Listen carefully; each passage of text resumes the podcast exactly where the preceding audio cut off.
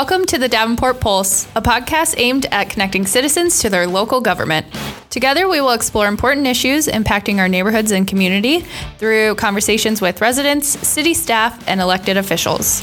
Davenport is the urban pulse at the heart of the Quad Cities, rich in history and character, where folks with a Midwest mentality plant personal and professional roots. Come explore with us the people, places, and programs that make Davenport home.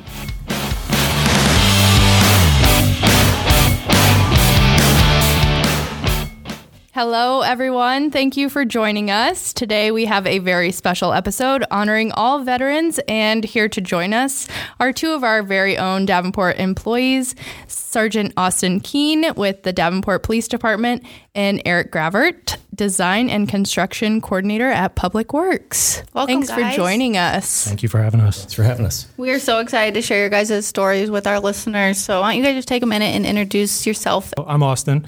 Um, my service was six years active duty in the Air Force. Um, from Davenport originally, graduated from West High School in 2000. Um, joined the Air Force immediately after high school. Um, and then after my six years, came back here to continue to work on my education and was hired with the police department um, during that time when I was going to school. So I've been here ever since. Uh, my name's Eric, and I actually started my military career much later in my life.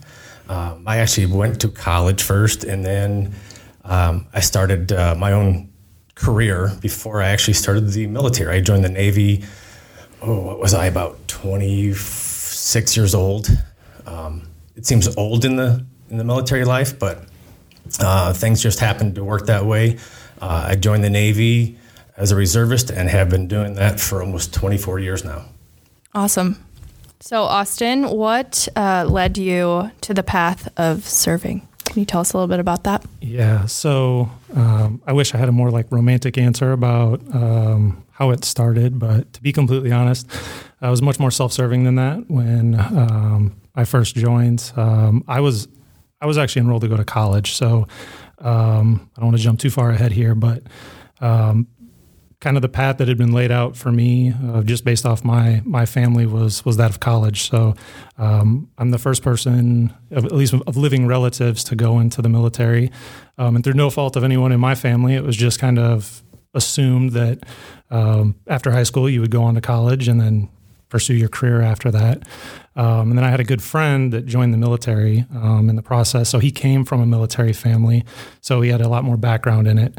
Um, so I was I worked almost full time in high school. I, I, put a decent amount of hours in, so I was kind of familiar with um, earning money and paying some bills. Um, and then when I signed up to go to college, I started seeing how much that was going to cost. Uh, and then my friend got in. He, again, he was familiar with it. Got in, started talking to me about the GI Bill and some of the educational benefits that went along with the military. Um, I also had aspirations very early on to get into a career in law enforcement, and thought that the the benefit, the educational benefits that came along with the military, plus the experience that I may be able to get in the military, um, would, would kind of help me on that path to pursue a career in law enforcement down the road and have an education to go along with it. So that was really what pushed me in that direction to sign up for um, for active duty. Um, at the time. Um, quite the reaction from from my family because sure, yeah. it was just it was kind of like hey anybody that doesn't go to college goes into the military. And I, I, know that sounds horrible to say now and looking back on it, but th- that was just, again, um, kind of, again, through no fault of their own, just kind of the impression that I had had growing up. So um, the, the patriotism, the love of country, the service before self, the greater good, that, that all came later. But that was, just to be completely honest, that was how, that was how it all started for me. I think you always had that service in your heart, though. If you wanted to go within law enforcement, that is service for your community and your country as well. Nope, I would agree with that. Um, so my father was in law enforcement, so I did have some predisposition to an exposure to that career field. So no, I would agree with that. But um, yeah, again, it it was definitely uh, intensified in the military for sure. Nice. And Eric, you chose a little later path, kind of opposite, and joined uh, when you were 26. What made you decide to join at that age? Um, I think a lot of it was the extra money at first. Um, I had one of the guys I worked with. He was in the reserves, and I worked with him day to day in, day out. And he was talking about, hey, I'm going on my two weeks. I'm getting extra money. Uh, it's nice to have that extra free money when you are starting a family and making sure you can have things paid for it. And he was probably talking to me for almost two years before I finally made that decision to pull the trigger and do it. Um, and I haven't looked back since. It's I did my first eight years, and before you know it, it's now running into almost 24 years. That's crazy. So again, I don't think if it's part of the love of country because I kept doing it, or I just like the extra paycheck. I think everyone likes Maybe a mixture of both. Yeah, I mean, getting into it at first, it wasn't a whole lot of extra time. You know, like I said, it was uh, one weekend a month and two weeks out of the year. That didn't seem like a lot of commitment. But as you get more years in and more responsibility, it's taking over my free time now. Yeah, that sure is. Um, Austin, can you let our listeners know like what a day? Because Eric just let us kind of know like his is weekends and yours was six straight years. So what kind of what's a normal day look like for you those years? Yep. So uh, a normal day in active duty. I guess I should delineate between a stateside and an overseas deployment. So stateside, uh, at least for me within my career field, um, was very similar to a, a, a normal full time job. So um, early on, you get all your training, and that's more kind of along the lines of what you would think about when you think about um, basic training or a boot camp. So it's it's training. There's formations. There's um, whatever your specialized school is. Uh, you go to that. So my just to kind of get this out of the way, my career field was uh, an Arabic linguist. So I was in I kind of had a non-traditional path there in terms of the amount of schooling that I went to uh, that early on. So there's obviously some very specialized career fields in the military, uh, but sometimes that comes later on. My schooling lasted almost two years. So on the books, it's it's 63 weeks, but with with breaks in there and other kinds of trainings, it ends up being almost two years. The first two years of my enlistment were essentially spent during training. So um, it's it's very an intensive school, and it's just language pretty much um, 40 hours a week. So all day, that's what I would do. So. Um, after that, then you transition into your your duty station, and you would, depending on what shift you were on, you would go to work for we'll, just say eight hours. A lot of times it's more or less. You know, the military doesn't uh, they don't pay you by the hour, so whatever they need you for, that's what you're there for. And then you would go you would go home after that. So and then you'd be transition to essentially civilian life, and then you go back the next day wearing a military uniform. So that I can only speak for the state side. Um, duty station side of things. So it's basically just a full, like a full time job, depending on what it is, with the opportunity or potential to be deployed. And that's, um, you know, I can't speak on that personally, but obviously my understanding is what everyone else in this room is, where that's a 24 hour a day, seven day a week, 365 day assignment, with the exception of possibly being able to to maybe get a break in the, the middle of that to go home and, and see your family from overseas. But uh, yep, that my experience full full time full time job in the military.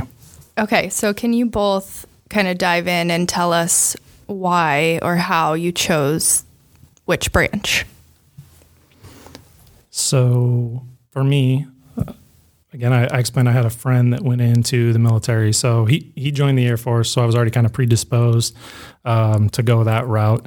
And then again, not knowing a lot about it, um, perceptions of some of the other branches, the Air Force, and it, uh, the other listeners are probably get a kick out of this from the other branches, but we can all agree here the Air Force has what I'll just call like a higher higher quality of living, I guess. They have better foods, better uh, better accommodation. So it's kind of a it's a running joke with among the other branches. But um, they, I think there's a perception that there's a, a better just again amenities within the Air Force. The, they take care of their people. I'm not saying the other branches don't, but uh, depending on what you're looking to get out of the military and what kind of career field you want to go into within the military, uh, kind of guides you towards which branch. So um, there's just some.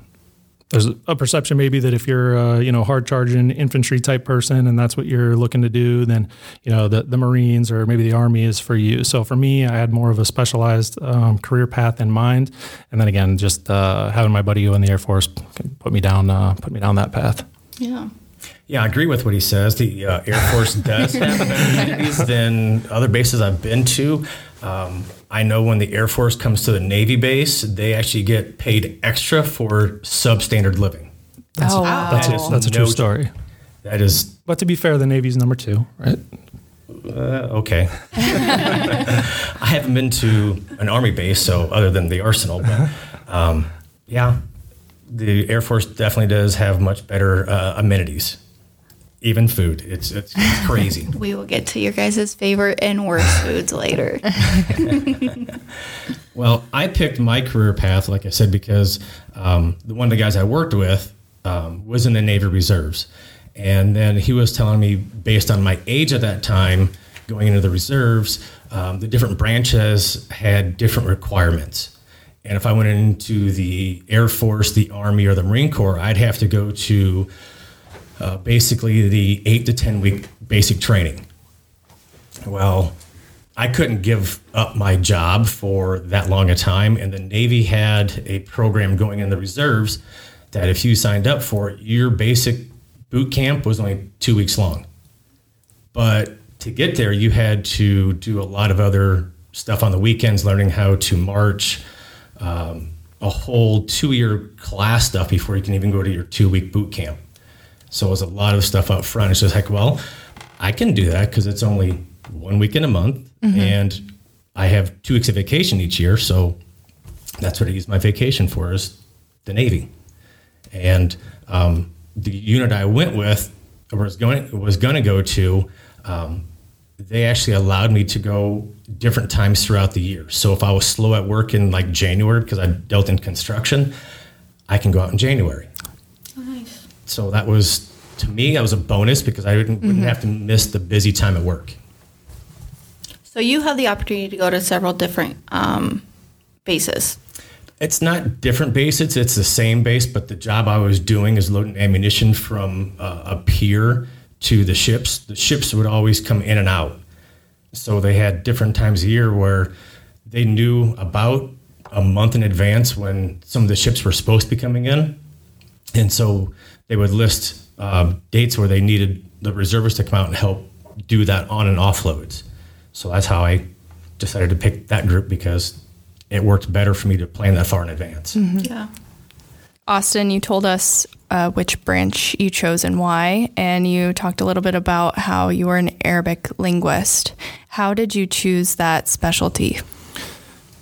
So initially, I mentioned my, my goal was law enforcement all along. So uh, initially, I went in with the plan to be a uh, the, the Air Force calls them security forces, but it's essentially a military police. Each each branch of the military has some form of military police. So my that was my idea going in was to do that. Um, part of the entrance into the military is you have to take the ASVAB test, which um, way in here. I don't, I don't have a great way to describe it other than it's it's sort of like an aptitude test. It's been a while since I've taken it, but they use that test to help kind of decide which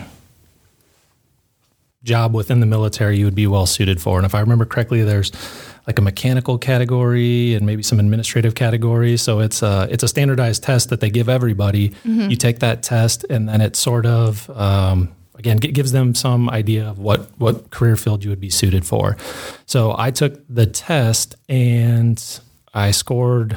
Uh, relatively high on it in whatever category I was in. Uh, my recruiter at the time said, had put out the idea that hey you scored really high on this test had you ever thought about being a linguist it's a job that less than 1% of the people qualify for and um, so i'd like to kind of extend that opportunity towards you hadn't hadn't given it any thought at all but with the idea of pursuing a career in law enforcement down the road the idea of being able to learn a second language i knew was something that the fbi and especially federal agencies would find appealing so, excuse me. Um, so, after giving it some thought, I uh, agreed to to pursue that option a little further. There was another test that you have to take, though. It's called the Defense Language Aptitude Battery Test, and it is essentially a made up language that, sort of like the ASVAB test, kind of assesses your aptitude to learn a new language. Uh, scored Wow. well, scored well on that test, and then that qualified me to for the linguist job within the military. So after that, you you pick the job to be a linguist, and then they assign you a language within the military. Okay. I wondered if you got to choose the language or if it was assigned. So it's chosen for you. okay. Um, I was actually given Korean as my first um, assignment, and I had an interest in the Arabic language. And while um, this is maybe another benefit of the Air Force, because not a lot of other ones probably would give you the option, but they allowed me to switch with somebody else that had Arabic and didn't want to that wanted to learn Korean, so they allowed us to switch. So I was able to. Um, be an Arabic linguist after that. So uh, then they send you to language school in Monterey, California. All four branches go there. So I went to class with uh, Air Force, Navy, uh, Marines, and the Army. So you sit in a joint learning environment. And then I was there for, again, approximately 63 weeks for just the language training. And then there's some follow on training after that until you eventually land at your um, permanent duty station. So Wow. cool. Yeah, that is cool. Okay, so Eric, he said everybody takes this test. They do. So, what were your results? I don't remember what my results were. That's been a long time ago, but I do know I could just about do any job the Navy required me to do, including nuclear propulsion, which is like the top tier students can do. Um, but I didn't want to do that type of stuff. I didn't want to be put on the submarine. Um, so I actually uh, decided to be uh, called a gunner's mate. And with that, we do on everything with um, small arms, like your weapons, up to the missiles, knowing how to work them, um, any torpedoes, anything to do with ammunition, loading them, moving them around, firing them, cleaning the systems. Uh, we had to know mechanical systems, electro- electrical systems, hydraulic systems, AC, um, every part of Wow. the weapon systems you had to know. Wow.